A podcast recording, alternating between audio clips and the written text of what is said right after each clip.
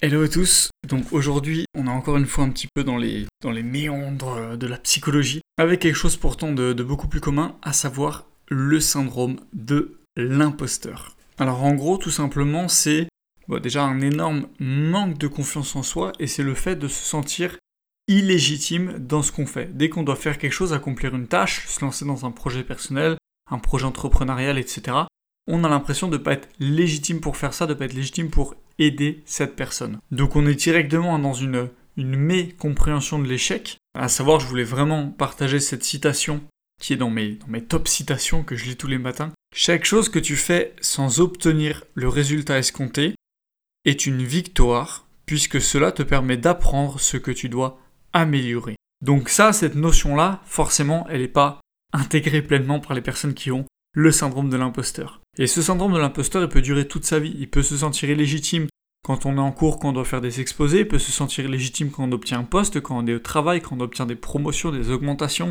quand on doit réaliser des tâches, etc. Ça peut durer vraiment toute une vie. Et c'est quelque chose qui est vraiment amplifié aujourd'hui par l'éducation malheureusement qu'on a, notamment avec tous les jugements.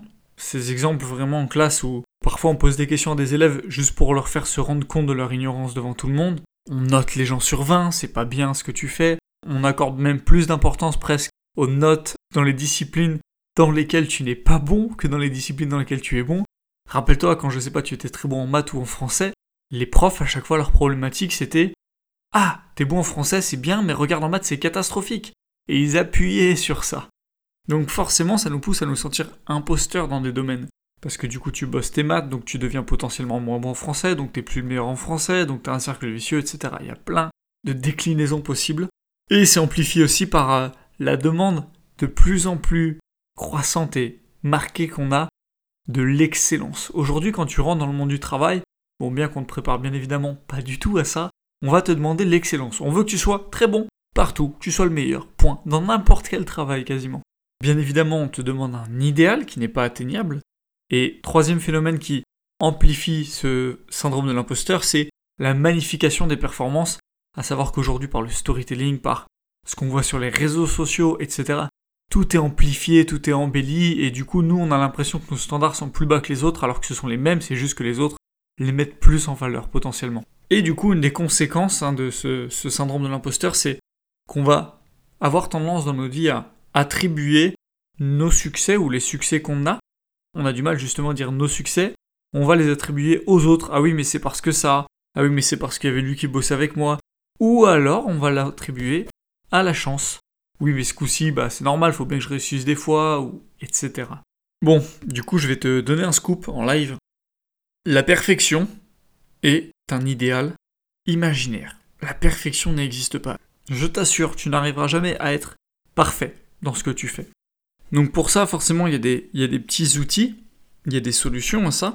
À savoir, il faut déjà commencer par faire vraiment un exercice de rationaliser et de reconnaître que tu fais ta part et vraiment tes petites victoires.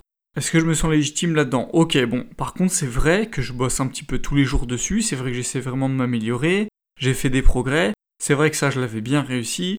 Bon, j'ai pas réussi ce gros projet, mais il y avait tous ces petits projets, je l'avais fait. De vraiment prendre conscience du travail qu'on fait et des petites victoires qu'on a tous les jours.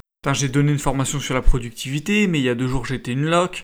Bon, c'est vrai, mais quand même, c'est vrai que ces derniers mois, tous les jours j'essayais de faire un peu mieux, tous les jours je me levais avec motivation, des fois c'était pas dur mais j'ai réussi à travailler.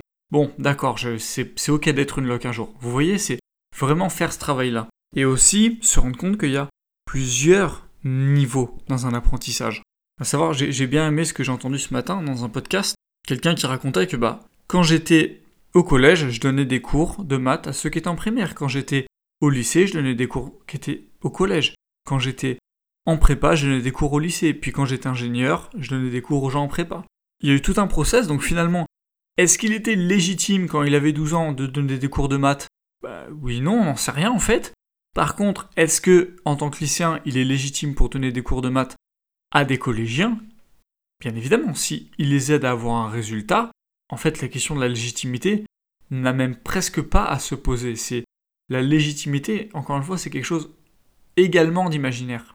Il y a quelqu'un qui a une demande, qui vient me demander à moi c'est pour une raison, je l'aide à avancer vers cette demande, je l'aide à obtenir ce qu'il veut, j'ai fait ma part, point. Des fois ça échouera, des fois je réussirai pas comme je voudrais, ce sera de ma faute, pas de ma faute, peu importe, il n'y a jamais un seul responsable dans tous les cas. C'est normal, ça me permet de voir ce que je dois améliorer, etc. Et, vraiment, il faut aussi comprendre qu'en fait, l'idée de se sentir légitime ou pas, c'est pas une question de compétence, du coup, c'est une question de prétention. Je veux commencer à coacher des gens à faire du sport parce que bah moi j'ai perdu du poids avec ma discipline sportive, je veux aider les gens. Si t'as pas la prétention de coacher des sportifs professionnels, t'as aucune raison de te sentir illégitime puisque tu vas commencer par coacher des gens qui étaient dans ton cas avant que tu commences à faire du sport, qui n'y arrivaient pas, qui avaient envie de faire du sport, et tu vas les aider à faire du sport comme ce que tu as fait. Donc finalement, tu te rends compte que tu peux aider des personnes dans n'importe quel domaine, sans avoir de diplôme, sans même avoir beaucoup d'expérience. Moi, j'ai été de ce point A à ce point B, même si ça paraît minuscule dans l'énorme étang des compétences qui existent dans ce domaine, tu es légitime pour aider les gens à aller de ce point A à ce point B. J'ai fait 200 euros de complément de revenu dans ce domaine, il y a peut-être d'autres personnes qui veulent faire 200 euros, bah, je suis légitime vu que je l'ai fait pour aider des personnes à gagner 200 euros dans ce domaine. Donc c'est vraiment une question de prétention.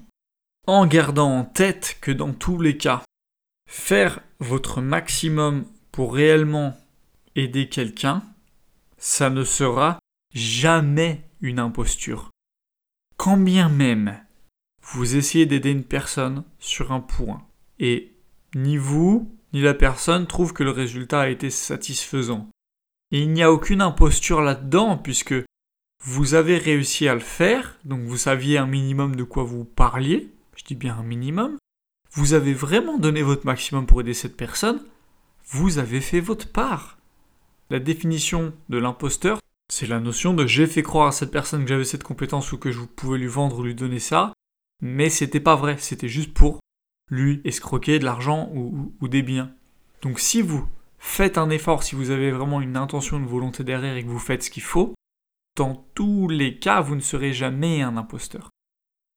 Dans le pire des cas, vous serez une personne qui a donné son maximum, donc c'est humainement très louable, et du coup, grâce à cet effort, vous allez voir les points sur lesquels vous allez vous améliorer. Et let's go Et j'ai même une info positive. Si tu as ce syndrome de l'imposteur, sache que tu as une grande qualité. Parce qu'à la différence des personnes qui ont trop de confiance en eux sur un domaine, ou même des gens qui ont confiance en eux tout court, sans parler de potentiel entre guillemets défaut, ce besoin de vérifier ta légitimité dans ce que tu fais va te pousser à beaucoup plus faire attention à tes défauts que les autres personnes. Et du coup, ça va vraiment t'apporter une attention, une analyse encore plus critique, encore plus juste sur ce que tu fais. Du coup, tu vas être beaucoup plus attentif aux choses que tu vas devoir améliorer et donc ta marge de progression est beaucoup plus importante et beaucoup plus objective que si tu n'aurais pas cette volonté d'être sûr de bien faire. Donc sache que tu peux même le transformer en force. J'espère vraiment t'avoir aidé si toi tu es concerné justement par ce fameux syndrome de l'imposteur pour te permettre avec plus de sérénité et de confiance de devenir chaque jour l'influenceur de ta propre vie. Ciao à toi.